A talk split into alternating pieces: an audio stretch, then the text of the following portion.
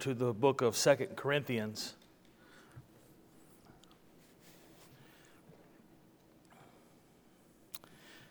Thankful for all those of you who are here this morning, as well as everybody who's possibly online.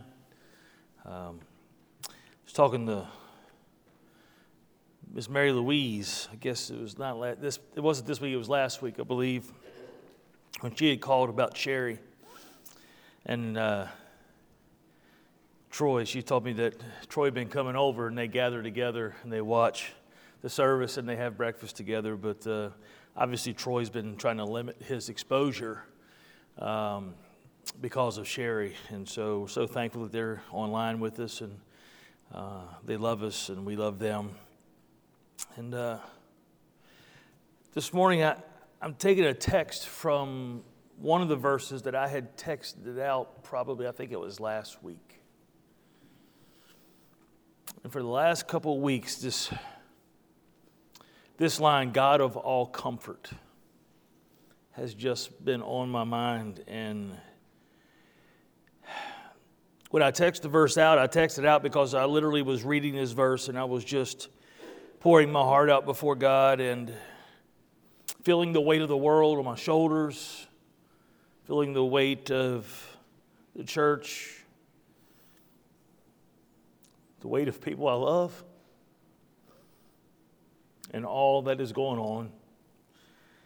And felt like I was just covered up. Anybody ever felt covered up? By the way, Chris was talking about getting an email from God. I saw an interesting sign not too long ago. It says, God answers mail. I thought that was pretty good. God answers mail.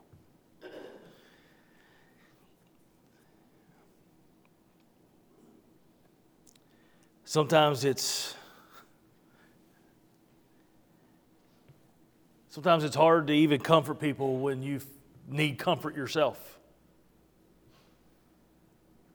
when we're already heartbroken, when we're already facing things that we have to just trust God for.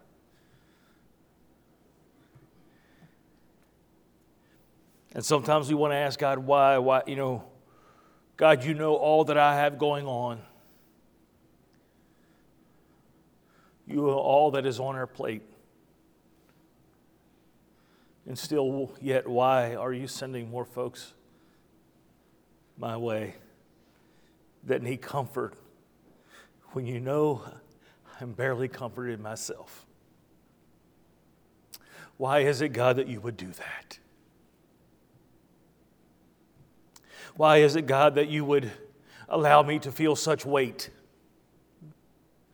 and yet see others I love even have more weight? And you've called me to pastor, you've called me to, to shepherd. Brother Randy gave me a funny one this morning when he was talking about the cameras. He said, Sometimes, I don't know, there's just something that happens sometimes, and you're our pastor, and sometimes the sheep just like to see the shepherd. So we've been talking about putting another camera over there, so when I'm at the piano, maybe if I talk or something, be able to catch that. And funny thing is, is as a shepherd, I'm well aware of the sheep watching. And I don't want to fail you. But more than anything, I don't want to fail God. And you know, sometimes you read a passage and you've read it many times before. Just as Chris was talking about a song, sometimes you could hear it and hear it and hear it, and all of a sudden, the real heart of the lyrics that the, whatever that person was that wrote that, that poured their heart out and you know and, and wrote that, you finally get it what it is and what mindset they were in when they wrote that, and and that's a beautiful thing. It's even more beautiful when we read the scriptures and we read something that we've read over and over, but still yet we read it in a time that is different than the other times. You see sometimes it takes moments that we have to go through in life to help us understand the word and what it really means. Because I can read something when I'm in a joyous, happy occasion and be like, oh, yeah, God of all comfort, it's great, it's great. But when you're broken and you feel like it's all just about falling apart, it's not that I don't have faith in God. But even pastors get to a point where it seems sometimes like the, the weight is larger than my faith. And what do we do then? How do I comfort? How do I provide comfort and stability for those who are looking at me as the sheep do try to look at the shepherd? And how can I lead if I feel like that I'm got one leg broken, the other one ain't working too well? And feel like I'm just dragging myself along. How do I comfort? And so I read this passage that Paul wrote really as he was coming out of a really tough time. And he was writing to the, to the Corinthian church. Now, if you read 1 Corinthians, you'll see that you know, uh, Paul got on to them about some things. But even in, after all that Paul suffered in his travels, it seems that probably what I think maybe hurt him the most, more than all the lashes that he took, more than all the the whippings and the, the shipwreck. And I don't know if you, if you ever, if you read near the end of, of 2 Corinthians, you'll see that, that Paul talks about what he had been through. And this, this is not in the notes or anything. And uh, listen, we're just winging it from this point forward, all right? Y'all just going to have to live with me. In 2 Corinthians chapter 11, you see, Paul, Paul's apostleship had been questioned by false leaders, false teachers. And if you're a false teacher, how do you how do you get people to listen to you instead of them? And so what he did was he went on to a, a, a basically a, a plan uh, of character assassination. These false teachers started to accuse Paul of not being led by God and not being God's man. And I imagine of all the things that Paul suffered, that was probably one of the worst things was somebody to assassinate his character after all that he had suffered in the ministry. In 2 Corinthians chapter 11, it starts at verse 21. It says, To my shame, I must say that we were too weak for that. But whatever anyone else dares to boast of, I am speaking as a fool. I also dare to boast of it. Are they Hebrews? So am I. Are they Israelites? So am I. Are they offspring of Abraham? So am I. Are they servants of Christ? I am a better one. I am talking like a madman with far greater labors, far more imprisonments, with countless beatings, and often near death. Five times I received at the hands of the Jews 40 lashes less one. You realize that five times he received 39 lashes from a whip. Can you imagine that? It says, Three times I was beaten with rods. Once I was stoned.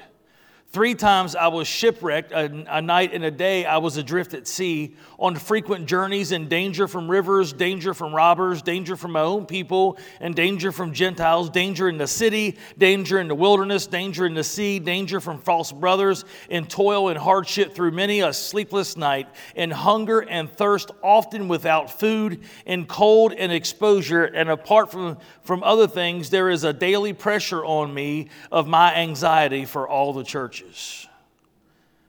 Who is weak? And am I not weak? Who is made to fall, and I am not indignant? If I must boast, I will boast of the things that show my weakness. The God and Father of Lord Jesus, He who is blessed forever, knows that I am not lying. At Damascus, the governor under King Aretas was guarding the city of Damascus in order to seize me, but I was let down in a basket through a window in the wall and escaped his hands. After Paul, all that Paul had suffered for the cause of Christ, and then for somebody to try to assassinate his character, can you imagine how bad that hurt? Paul also had physical pain. We know that he said he had a thorn in the flesh. He prayed for God to remove it, and he wouldn't. But he says, My grace is sufficient. And so, as I was looking for comfort, I found this passage, and I read it much differently than I've ever read it before in my life. Why? Because at this time, when I read it, I was seeking comfort. I was seeking the comfort of God. And not only the comfort, but honestly, and Chris did not even know what the message was today, but I was really seeking the purpose in my pain. Why would I do that? Because listen, how can I comfort you? How can I tell you there's a purpose for your pain if I can't see the purpose for mine? How can I tell you that everything happens for a reason and God has a master plan? How can I say that when I myself am struggling sometimes in that plan because I don't understand the purpose of some of the things that I must endure? And this week about broke me. And I know you didn't know that when you said that this morning, but this week about broke me. It was tough. That's going to sound good on the track, isn't it?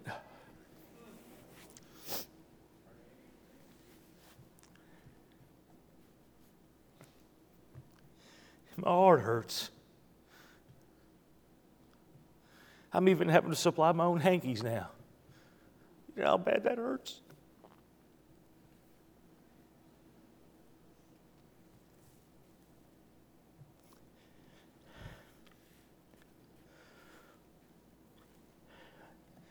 Let's stand together and read the passage this morning together, can we?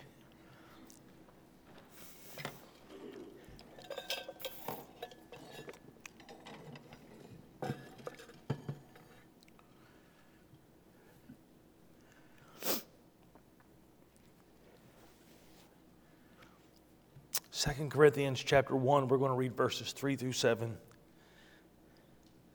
Then we'll go to the Lord in prayer.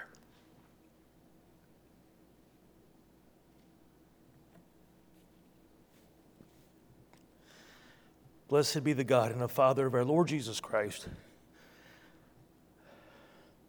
the Father of mercies and God of all comfort, who comforts us in all of our affliction, so that we may be able to comfort those who are in any affliction with the comfort which we ourselves are comforted by God. For as we share abundantly in Christ's sufferings, so through Christ we share abundantly in comfort too. If we are afflicted, it is for your comfort and salvation. And if we are comforted, it is for your comfort, which you experience when you patiently endure the same sufferings that we suffer. Our hope for you is unshaken, for we know that as you share in our sufferings, you will also share in our comfort. Let's bow our heads for prayer. Father, we love you. Lord, we know that you are the source of all that is good. God, we know that you do have a master plan. Even when our faith becomes a little shaky, even when it's sometimes hard to see, God, we know that you do have a plan. And Lord, sometimes the adversary tries to shake us up. And we feel like we're in a spiritual warfare. And this scripture tells us that we are. But God, we know that you are bigger, that you are stronger. And you can take that, which is devastating, and use it for glory. And God, we also know today, Lord, that if we stand and speak your word, it will not return void. And so, God, on that promise this morning, Lord, we stand. We ask you, Lord, to feed our souls this morning with your word. Lord, even through all my stammering, stuttering, and sometimes lost for words. Father, I pray that your Holy Spirit does his perfect work in spite of me. Because, God, I do realize that you don't need me, but you chose me. And Lord, and why? I don't know why sometimes. Lord, I will trust you.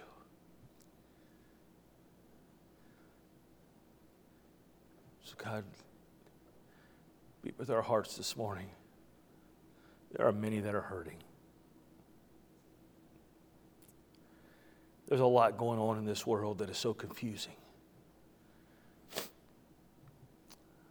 Lord, I, I think about John MacArthur and the Grace Community Church this morning, Lord, as they've been, been sued by the county to force them to stop having service inside their building. God, I pray, Lord, today for, Lord, for wisdom for, for Brother John MacArthur and his folks, that you would guide them, that you would help them know what is right to do in this circumstance. And the Lord, while California may be so far away from West Virginia, Lord, we know that that same fight is coming to a town near us. And Lord, in this time of what seems like craziness, we want to be faithful.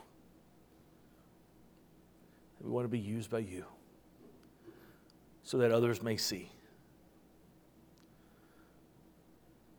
Lord, our country is polarized. We see brother against brother, family against family, being divided over things that we don't even know are true sometimes. And God, we know that you're not the author of confusion. So, God, we pray, Lord, that our eyes may be opened, that may, we may see the real truth. And, Lord, and stand for that which is good, regardless of the cost. We pray this in the name of your beautiful Son, Jesus. Amen. Y'all can be seated.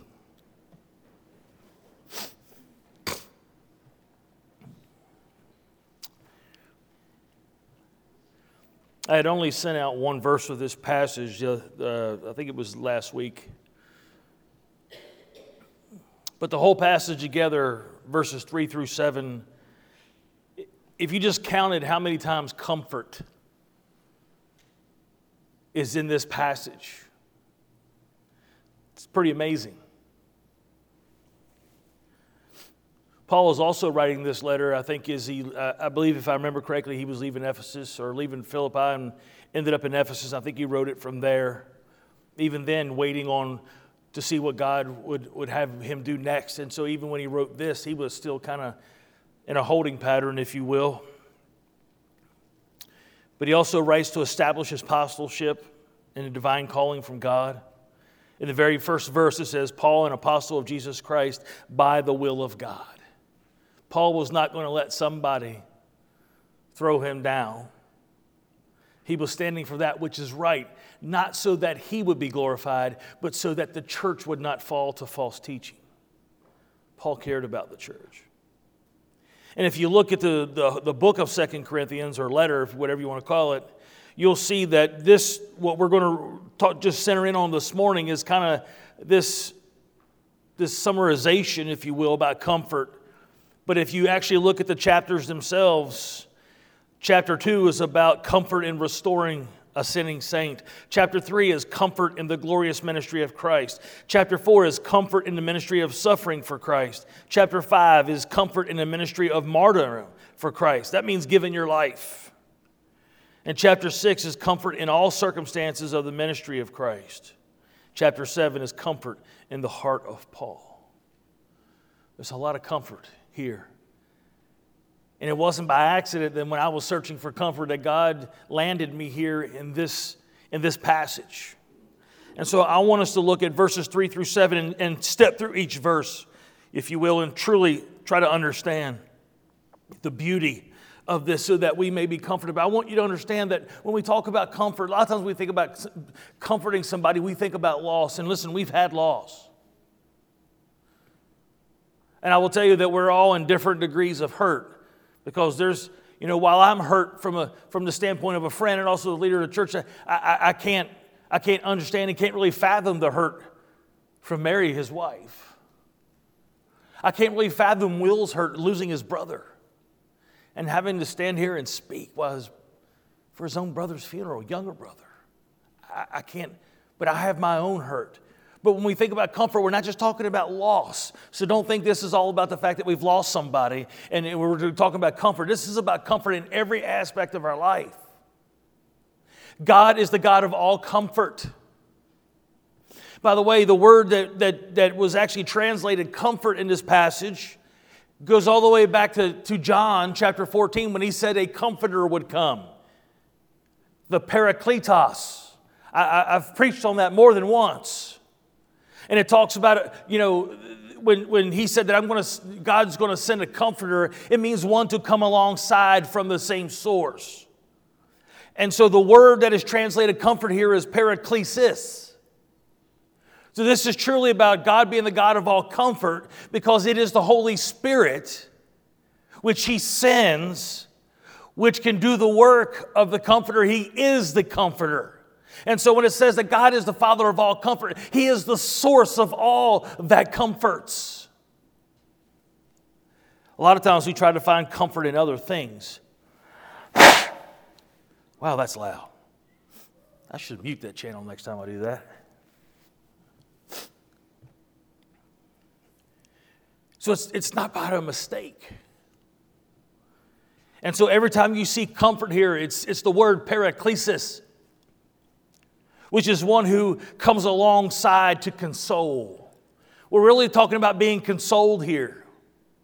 Consoled in every aspect of our life, not just in time of loss. While some may be here experiencing loss and need comfort in that aspect, some other here may be here that need comfort in other er, and aspects of their life when I start thinking about some of the aspects and some of the areas that we need comfort, sometimes I need comfort in being consoled uh, just simply uh, in, in my own just personal life and relationships that I'm struggling in.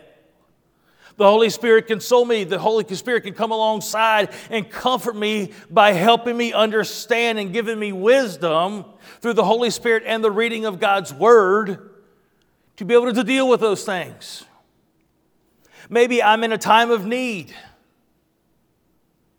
Maybe a time of need, and the Holy Spirit will come along. And again, and I always say, listen, the Holy Spirit will come alongside, but we need to pick this up, folks. We can't just sit around and cry, right? And we can't just sit around and say, woe is me. You know, I've got a need, and God's, you know, God, what are you going to do? Listen, it's real easy just to sit there and cry out to God and give Him your wish list. But the Holy Spirit works and speaks to us through His written word. Again, Chris did not know this message was coming. And sometimes we, sometimes we are that. Sometimes we just sit there, we call out to God and wait for an email, so to speak.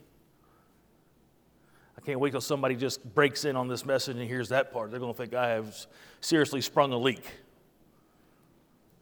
But isn't that what we do sometimes? When we know that with praying and the reading of God's word coupled together, that God can comfort us through the work of the Holy Spirit and His word. First or John chapter 1 said the word became flesh and dwelt among us, talking about Jesus. And so when I'm in a time of need, I think about the scripture as the psalmist said, that I have never seen the righteous forsaking or begging for bread. Tell me that does not bring comfort when we know that in every time that God's people needed something, He was able to meet their needs. So if you need comfort today and you need to be consoled about having needs and wondering how they're going to be met, then listen, the Word of God shows us this, especially in the time where the Israelites were wandering in the desert, not knowing where food was going to even come from, and God fed them straight straight from heaven. That will comfort. What about times of, of sickness? Times of persecution? Or even sometimes uh, I've actually struggled and needed comfort uh, of understanding what to do in my own career, my regular job that I do day to day. God, what do I do with that? Not wanting to make a mistake, but having to make decisions and, and not sure which way to go. And yet, when I go to the Lord in prayer and reading His Word, He speaks to us and He brings us comfort. Sometimes it's sickness.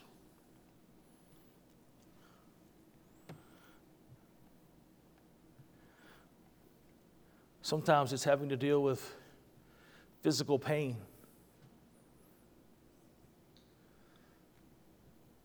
I don't know if you ever know what it's like to just be in pain every day and you, you know what the outlook is for the tomorrow. Same pain, different day. You ever been there? How does God console us in those moments? You know, I think about Paul when he prayed.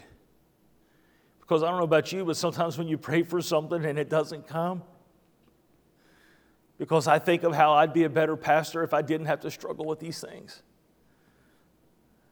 To even know that even having surgery, all it's doing is putting a band aid on the issue, which is always going to be there and it's going to get worse. And there's nothing you can do to fix that. And I think, Lord, if you could just take this away from me, I could be such a better pastor. I could do such a better job. And then I go and I read where Paul, Paul had a thorn in the flesh. We don't know what it was, but something physically ailed him. And he prayed that God would remove it. And I, and I imagine Paul's prayer might have went a, little like mine. Lord, you know I've been on this road. I've been whipped and I've been beat and I've been shipwrecked. But I got this one thing. If you could just take this one thing from me so I don't have to deal with this, this physical issue, God, I, I'm sure that I could do much better. And I've been happy to do this. I've been happy to be on this road, Lord, but it would just work so much better if you would take this away. And still yet God says, listen, I want you to know that I'm not going to take it away, but my grace is sufficient for thee.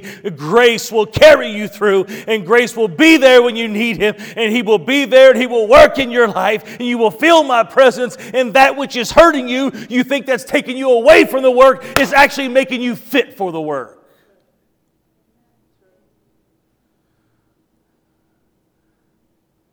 And when I think about it in that context, then I start to become thankful. But it's hard.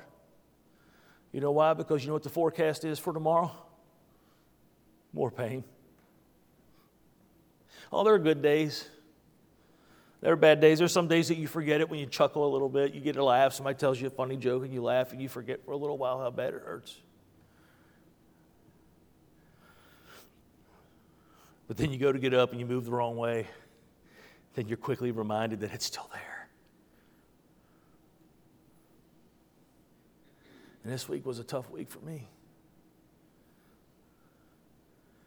Tough week for me and my wife both. Oh, it's not something that we didn't put a prayer request out for it. Was just, we've learned to trust in God. And it's not that we don't want you praying for us, we know that you already are. And so we don't want to burden anyone else with anything else. Because we know God is sufficient. But I have to tell you, these last few weeks I've been searching for comfort.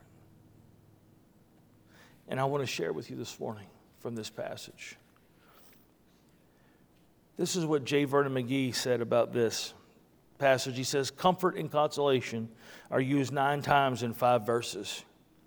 Comfort does not imply the sentimental, but rather sustains and helps. In other words, this comfort is not just giving those, you know, those, uh, what do we call them? Those, those things that you always say, those antidotes or whatever that, you know, everybody always says to you, it'll get better. By the way, you know that doesn't help, right? Let's just face it. You telling me things are going to get better, I don't want to hear it. I'm going to be honest. Things like that, or I, I love it. We, we actually, some people use one that's not even scriptural. Well, you know the Lord's not going to put any more on you than you can stand. That is absolute hogwash. The Bible never said that. The Bible said he'll not, not let any temptation come upon you, that he will not give you a way of escape. But he never said he wasn't going to put it on you and you could bear. Matter of fact, pretty much the scripture says he will. Why? Because otherwise, how will I realize that I, that I need him? When we think about the, the Philippians was it 413? I can do all things in Christ who strengthens me. I can do all things, right? Through Christ who strengthens me, not through my own strength. So the only way that I can use the, or have the strength of Christ is to deplete my own and need Him and call upon Him. And then the strength of Christ will enable us to do that which we cannot do on our own. This is what Dr. David Guzik had to say. He said, The words all comfort in this passage come from the ancient Greek word paraklesis. The idea behind this word for comfort in the New Testament is always more than soothing sympathy, it has the idea of strengthening, helping, and making strong. The idea behind this word is communicated by the Latin word for comfort, fortis, which means brave.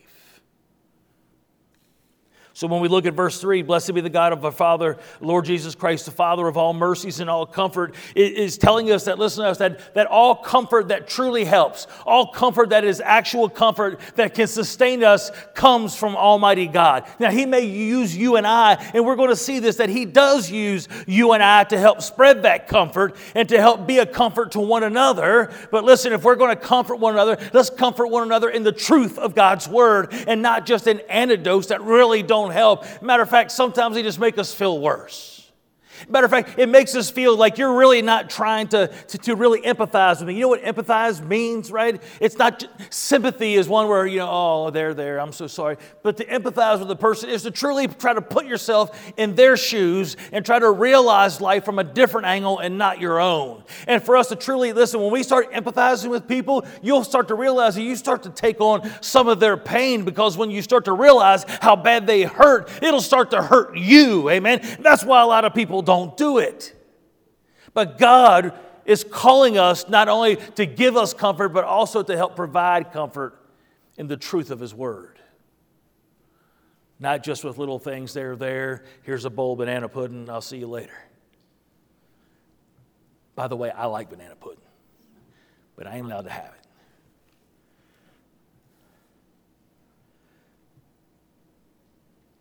Somebody here is probably thinking, I took banana pudding. You're not the problem, trust me. Did anybody bring banana pudding? Because I didn't get any, just by the way. God is the originator of all that comforts. Any comfort or consolation that is to be found will be found in Him. And listen, this is why the world cannot truly comfort one another. Do you get that? The world cannot comfort one another. Why? Because they don't know the comforter. Amen? The comforter, the Holy Spirit, the Parakletos. And in this, in this word here, we see that comfort is the object of comfort, but it comes from the Holy Spirit. That's why it's paraklesis. And so the world cannot comfort each other. Why? Because it doesn't know our eternal Heavenly Father. It doesn't understand how He provides comfort through the Holy Spirit. Why? Because the Holy Spirit is not in their life. The Holy Spirit is only in the life of those who have surrendered themselves to a holy God. Amen the holy God, by the way. Only with the, the leadership of the Holy Spirit and understanding of His Word can we truly deliver comfort to one another. And I ask you today are you willing to deliver comfort? Do you desire to deliver comfort? Because if you do, then you're going to understand that to be able to do that, then you also are going to find yourself burdened down and needing comfort because that's how we truly are able to deliver comfort to others. How could I be a help to Chris? Why? Because we're going through something similar. So how can I be a help? You know what? On the days that that that the you know I just truly just am close to God and I'm feeling good, those are days that I can help him if he's down. But guess what? He he can do the same thing to me. On the days where he's feeling pretty good and I'm down, again he can say, "Brother, I understand where you're at because I know that he experiences and feels it because of his ailments." And so listen, when you and I are both going through the same thing, how can we help but not to comfort one another? Because when you comfort me, when you're going through the same thing, it means so much more. Why? Because I know you feel the weight of it, you understand it, and you know it. And when you say, God is sustaining me and keeping me, it means something to me and it lifts my spirits and gives me comfort. God is the only source of true comfort. In 2 Thessalonians chapter 2 verses 16 and 17, it says, Now may the Lord Jesus Christ Himself and our God, our Father, who loved us and gave us eternal comfort and good hope through grace, comfort your hearts and establish them in every good work and word. So today, I not only want to for you to think about God as your source of comfort, because listen to this God can only comfort those who actually desire it from Him. By the way, have you ever felt, have you ever been around somebody who really didn't want to be comforted? They just wanted to stay in the same place that they were? Anybody ever been that? I don't know anybody here that's done that, but I have, I have witnessed people that, that do that. They, it's almost like they identify They identify with the ailment, or they, that becomes their identity to the point that when you want to comfort them, they don't want comfort. Why? Because they want to be stuck in that rut, because that has now become their identity, and that's what they're really known for. And so they don't really seek comfort, they just want somebody to complain to. It happens. But God gives us eternal comfort. In other words, the comfort that God gives us will carry us through to the next phase of our life when we leave this life. So, God is the source, the originator of all that comforts. One of the biggest comforts is knowing that this life is soon going to be over. I know that sounds awful, but that's one of the comforts I have is knowing that, you know what? My daily pain has an expiration on it. Amen? It has an expiration. One day, this life, when it's time, I will also be in the presence of God, free, free from this. And that brings me comfort. But let's look at verse 4 because Paul is really trying to get this. He wants us to understand that God is the source of all comfort, but he wants us to understand that, that we have a role in it. In verse 4, it says, Who comforts us in all our affliction, so that we may be able to comfort those who are in any affliction, with the comfort which with we ourselves are comforted by God. Now, that's a lot of comfort, isn't it? Comfort appears four times in that one verse, right? I, I, you know, I just feel like Medea comfort, comfort, comfort, comfort. Comfort, comfort, comfort. That's a lot of comfort in there. But what is he saying? Now, listen, this is, by the way, this is a concept that is foreign to much of the American church. Are you with me? It's foreign to much of the American church. Why? Because we realize in just reading this one verse, we realize that our lives is bigger than us, and that this thing that, that we this thing that we're doing and serving God is more than just about us. Matter of fact, we find out that we're not even the star of the show. Amen. I'm not the star of the show. I'm not the leading cast member right? I'm not going to be, my name's not going to be billed first name in the credits. This one verse actually just swipes our feet out from underneath of us and reminds us that we are part of something bigger and it's not about you and it's not about me. So God comforts us in all our affliction so that we may be able to do what? Comfort.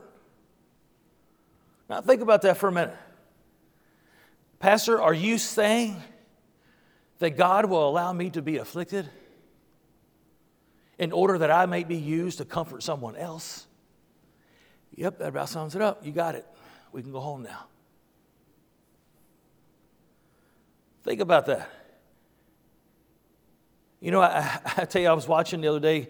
By the way, the 18th, uh, it comes on, I forget when it comes on. Um, I'm not going to be home to, to see it, but uh, uh, he's going to have it recorded. But Nick Vujicic is actually delivering a special message on the 18th. You ever seen Nick Vujicic? No arms, no legs. You ever heard him speak? Capture your heart. Because he says that God made him in his image, and that even with the loss of having no limbs at all, that he is still perfectly made in God's image, and that God uses him and what he has to deal with because it's given him a voice. Because if Nick Vujicic walked and talked just like you and I and didn't have arms and legs, you probably wouldn't know his name. But when Nick Vujicic, when they sit him up on a table and he's talking to an orphanage in Africa and telling them that God loves you, I know because God loves me. That instead of being mad at God, I've come to love God and to know Him personally and that He uses me and gives me great joy even in my affliction because I am able to share the love He has for me with you and I'm able to comfort you with the comfort that He's shown me to the point that Nick says that he is thankful that he was born and lives without arms and legs because God has given him a great ministry and a great role, but also a great responsibility but he has found joy in God and through the comfort that he can provide. You see, Nick can reach people that I can't and that you can't. But listen, the question becomes who, who is it that you can reach? Who is it that you can comfort? Because that is part of your purpose, absolutely, without a doubt. When I start looking at that which ails me and I start looking at this condition that I have to deal with, that, you know, by the way, I think the, advent, the invention of the internet is probably the worst thing ever when you have a sickness. Y'all know what I'm saying? Don't look it up. Don't Google it. You're talking about depressing. You know? People ask, is there a cure? No. Does it get worse? Yes. Does it become debilitating? Yes. Come on, people, work with me, give me something. It's if God says, listen, you're looking, you're looking for comfort through what the world understands and knows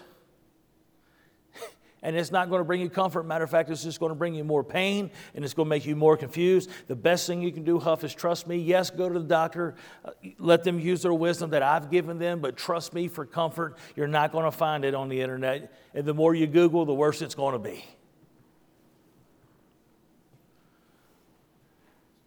But the fact that God says here through the, through the, the writing of Paul that he comforts us in all of our afflictions so that we, with the comfort that we have received, may also go and comfort others.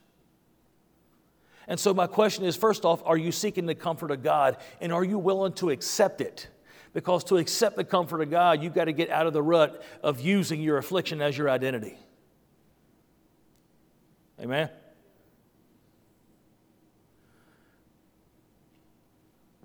A lot of people will, you know, they they will start to identify with their affliction to the point that that's all they can think about. Or do you want God's comfort? That's a good question. And then, secondly, is this if you want God's comfort, then receive it. Receive it through praying and the reading of God's word. It's not just going to hit you upside the head. You need to seek it out. Amen? He says, if we seek Him, He will be found. Now, hopefully, and I think I know most of you here, you know Christ. But this is about more than just salvation. This is about understanding life and our purpose here. Our purpose is not just to be saved, and so then we just go on with our happy, lucky life, and then you know we get to go live with God forever. That's not what being saved is about. That's not what salvation is about. God saves us to use us to be able to, to multiply salvation to many by the sharing of our testimony and by comfort which we have first received and now deliver out. So, do you want to be comforted? If so, it's time to receive it. But listen, more than that, and I'm not talking, this, this really isn't about loss at this point. I'm not talking about that because, listen, that hurt lasts for a long time and it's just daily, it's a daily chore. I'm talking about there's a lot of us that hurt for other things and we've just fallen in a rut with it. That's who I'm talking to. People like me people like me who who's been depressed for the last couple of weeks because I kind of put all my eggs in the surgery basket. And guess what? It didn't change the pain. So I was falling into depression. That and with all the other stuff that seems to be happening around us, I just didn't think I could, I'm just about wore out. But when I come to this scripture and I realize that, listen, God is the source of all comfort, I put my eggs in the wrong basket. Should I have had the surgery the doctor said I needed? Absolutely. But that doesn't mean that I'm still not going to face the problem. It took care of that one specific issue. But I was kind of putting all my, that if, listen, if I just get this done and I feel better, then everything in life will be better. And God's like, that's just not how it's going to work, Huff you comfort people better when you need it. Why? Because you better understand how they feel. And when it's time for that pain to let up, I will let you know.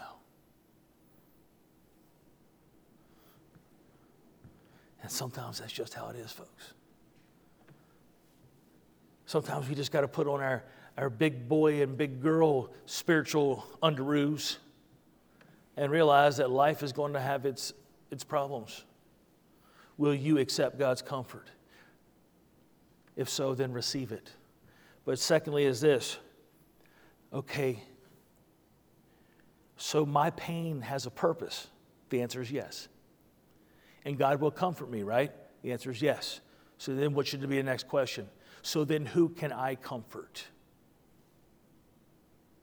Who is it that, that knows and understands and may be going through the same thing that I'm going through? You see, a lot of times we don't, we're not comforted because God doesn't comfort us because we don't seek it from Him. And we don't seek it because maybe sometimes we don't want to, but also maybe it doesn't come because God knows that, you know what, until you get to the spot where you're not only ready to receive it, but also give it. Maybe you have to get there. And so you're saying God will let me be in pain and God will let me hurt? Yes, He will. And it's plain in the scriptures that we will go through these times.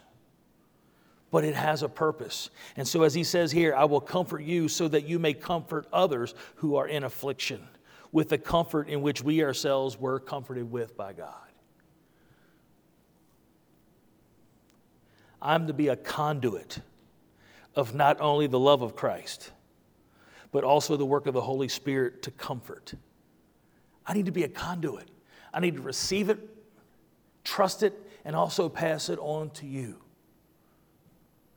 Let the Holy Spirit uh, abide in me in such a way that I that I spend quiet time in listening to the Holy Spirit. Has anybody has God you ever just had somebody on your heart? You ever just had somebody who just their name was on like you just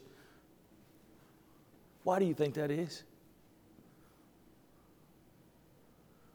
Maybe that's God saying, hey, what, I got I laid this person on your heart because they need comfort. I've comforted you.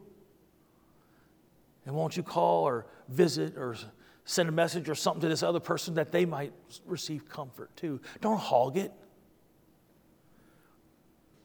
Don't be hogging up God's blessing. Don't be hogging up God's comfort. He gives it to us so that we can share it with others. It's not just about you. And so the question becomes then who is it that you're trying to help? Who is it that you're trying to comfort? Who is it that God is laying on your heart? And are you praying for Him to lay people on your heart? Let's go to verse 5. It says, For as we share abundantly in Christ's sufferings, so through Christ we share abundantly in comfort too. Now think about that. We share abundantly in Christ's sufferings. What is that? The persecutions and the stuff that's going to come along our way, but it's not just that. The fact is, is that do you realize that if you're a Christian, that you're a marked individual? Do you know what that means? See, we think persecutions, we think just on the simple fact of somebody telling us or making fun of us for our faith, or, you know, we, when we think of persecutions, we think of people like that treating us ill because we stand for our faith. And that is persecution, by the way. That, that is a, a form of persecution. But do you also realize that when you follow Christ and you call him Lord, that listen, that you are marked by the enemy? You are marked by the enemy because the Bible says that, listen, we don't wrestle with flesh and blood, but instead spiritual wickedness in high places. Satan and his demons. And so it's not just about what people do to persecute us or make fun of us because of our faith. Listen, that's coming, by the way. John MacArthur's experiencing that out in California right now where they're trying to sue him. They took away his park, part of his parking lot. He's had a lease for 30 some years on this, vac- this area that cannot be developed, it cannot be used for anything else other than a parking lot. And he's had a lease. He says, We've paid them millions, at least over a million dollars over the course of the last 30 some years leasing that land. And just like that, because he will not kowtow to what they're telling him to do, he said, Listen, we didn't open up our church and tell people, hey, we're open now, please come back. He said, we were, they were just literally broadcasting services from an empty church. And they knew what time he was doing it, and people started to show up. He said, and then the next Sunday, more people showed up. He said, now we've gotten so full that we had to open up the gymnasium and pipe a, a video feed into there and also another overflow room because people want to hear the truth and they're tired of this stuff. And so he's being sued. I believe the last figure I heard was 20,000 against the church for every service, and I think 8,000 against him. They've been to court five times, four times. The judge actually went for the church. This last time, Satan doesn't give up. You do know that, right? This last time, the judge went the way of LA County. He's being sued by the county government for delivering a message of hope and truth because he's doing it in a way that they don't agree with because of the COVID issue. When the simple fact is, they've been meeting like that for months and they've had not one case in the church. But yet, people are allowed to congregate, loot, and destroy, right, under the protection of the law. But we can't deliver the gospel message inside the building and being forced to shut down. That's persecution. But listen, when you live for Christ, the devil's going to mark you. And so that affliction and that persecution not only comes from outside people, but listen, it also comes from spiritual warfare. Sometimes, sometimes the, the, the affliction that you have to deal with is all right here. Amen? You think the devil doesn't fight in your mind? You think that he doesn't try to make you think less of yourself? Are you really a Christian? Tries to, to question your salvation. Does God really love you? If God loves you, then why do you hurt so bad? Why do you have to deal with this? If God loves you, then why are you having to deal with this issue or that issue or anything else before? And we ended up in this spiritual warfare where we keep questioning, right? It makes us start to question ourselves. If God loves me, then why do I got to experience pain? Listen, I will tell you why. Because there's a bigger purpose for it. God never said you won't be in it. God said you will be afflictions. There will be persecutions. They hated me, they'll hate you. Matter of fact, the afflictions and persecution actually lets us know that we're in good company. Because if I were not living for Christ, then I would not be facing some of those things. Because Satan's not going to fight against his own. Amen? He only fights us when we're on the opposite team. But as abundantly as we share in the sufferings, we also share in the comfort. You know what that means? God always has enough comfort to cover the affliction. Amen? That's why he told Paul, My grace is sufficient for you. My grace will be enough. I'll, you'll never have an affliction or a persecution that I am not able to comfort you through. Because as abundant as the enemy will pursue you, so that more so does God have the power and the abundance of grace and mercy to carry you through it. In, in 1 Peter, he said this chapter 4, verses 12 through 14. Beloved, do not be surprised at the fiery trial when it comes upon you to test you, as though something strange were happening to you, but rejoice insofar as you share Christ's sufferings, that you may also rejoice and be glad when his glory is revealed. If you are insulted for the name of Christ, you are blessed, because the Spirit of glory and of God rests upon you. Then down verse 19 says, Therefore, let those who suffer according to God's will entrust their souls to a faithful Creator while doing good. So, for as we share abundantly in Christ's suffering, so we share abundantly in his comfort. Let's go to verse 6. I'm almost done. Verse 6 says this If we are afflicted, it is for your comfort and salvation. And if we are comforted, it is for your comfort, which you experience when you patiently endure the same sufferings that we suffer. Now, think about what he's saying. If we are afflicted, it's for your comfort. And if we are comforted, it's for your comfort. Now, wait a second it seems like you're getting double and I'm getting single here, don't Right? If I'm afflicted, it's for your comfort. And if I'm comforted, it's for your comfort. What? You're getting two, I'm getting one. Hey, well, I'm getting the bad.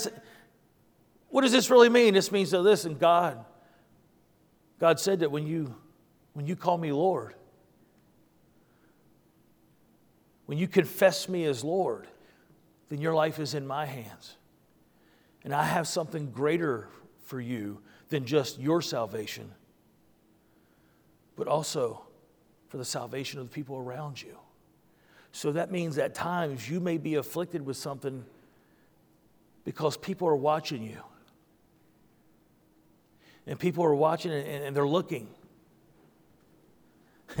like Brother Randy said, sometimes the sheep need to see their shepherd. And sometimes you're watching me.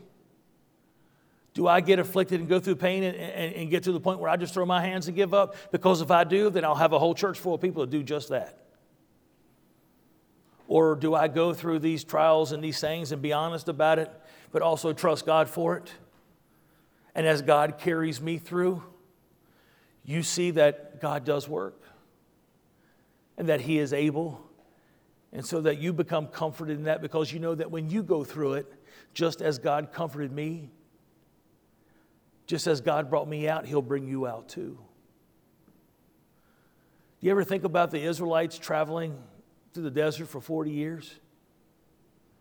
Not just for them, but here we are, almost 4,000 years later, and we're still reading about the Israelites and them traveling in the wilderness, in the desert for 40 years, and God feeding them and leading them. And through all those 40 years, their clothes didn't even wear out. We are still being blessed. Are you listening to me? We're still being blessed by God's work through the Israelites. I read about when they were in captivity, I read about when they were enslaved in Egypt, and how God, under His power and His power alone, rescued them from the hand of Pharaoh. And they crossed the Red Sea on dry ground. So, listen, if God can part the Red Sea so they can walk through, He can part whatever it is that's up against you so that you can walk through as well. Amen. Because of their affliction and because of what they had to go through, you and I are still being blessed and comforted today by that same very thing. I want to read something to you. This is what Dave Guzik said. This. He says, Whenever we pray, now stand with me here. Whenever we pray, Lord, just use me I just want to be used by you to touch the lives of others. We do not realize that we pray a dangerous prayer. Through this good prayer, now he's not saying the prayer is not good. He says, through this prayer, we invite God to bring suffering into our lives if that is the proper tool to make us more able to bring consolation and salvation to the lives of others. I think about some of the people that will listen to Nick Vujicic because of his affliction. Now, do you realize that guy gets up every day? He can't brush his teeth like you do. Everything that happens that you would normally do personally, he has to have someone else do it for him. I mean, everything, if you know what I mean. Sometimes it's nice to be able to go in the bathroom and escape everything. You know what I'm saying? He can't walk in with a magazine by himself like I do, or iPad, or phone, or the latest edition of Sweetwater musical instrument catalog. Do you know how much money I've spent in the bathroom? I don't leave messages in the bathroom no more because somebody called me out on it. Didn't realize the room had an echo. I know you were in the bathroom. That's what she told me. I know you were in the bathroom. I could hear it.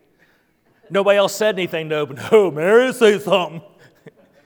Pastor, I know you're in the bathroom. You need to leave messages outside the bathroom. That's not the good place. True story. Nobody else called me out on it. Mary called me out on it.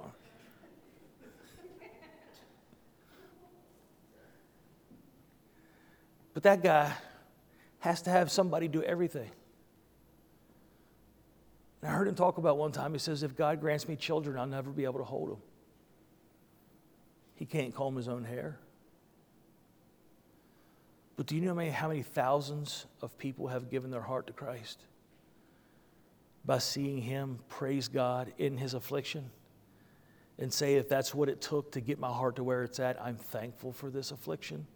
And I know that while I live in this life, I'll always be like this, but when I get to heaven, I'll have all of it. Amen. Who would listen to him if it weren't for the affliction? He says, If we are afflicted, it is for your comfort and salvation. Meaning that there are sometimes that without the affliction, I wouldn't have a voice. Without the affliction, maybe people wouldn't realize. I, I talked to some of the guys at work, you know, and, and I, I'm, I'm actually personally friends with several of the guys that work for me and, and have been for years and we're close. And they call me Big Daddy. Uh, by the way, that's, that's, what they call me at work. Uh, and uh, I got this one this week. Big Daddy, He says, Man, that just really stinks. That after that surgery, this is, this is what you get, and still have another one that has to be done with. He said, I just, I just don't get it. He said, I don't get it. He said, Don't it make you mad?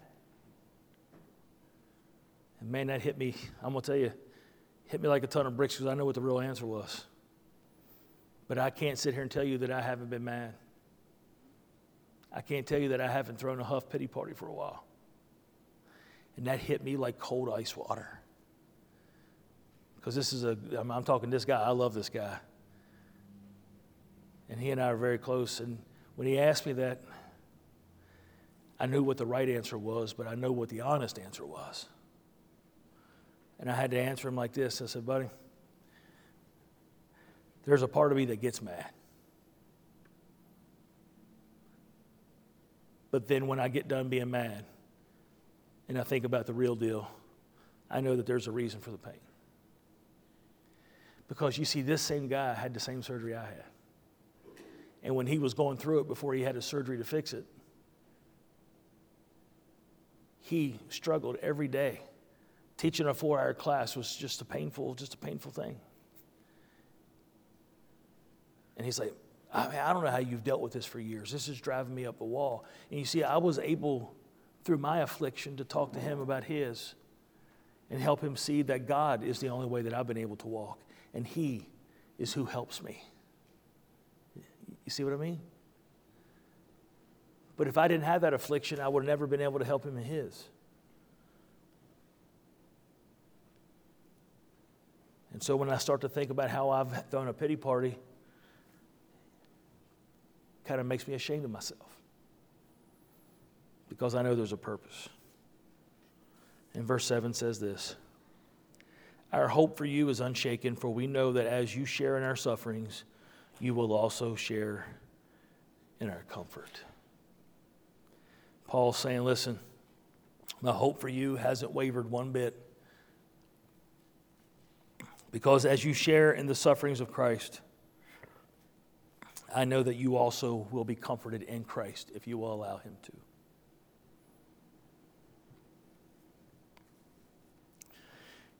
When you go on down to verses 8 through 11, Paul kind of puts this all together and shows the concept.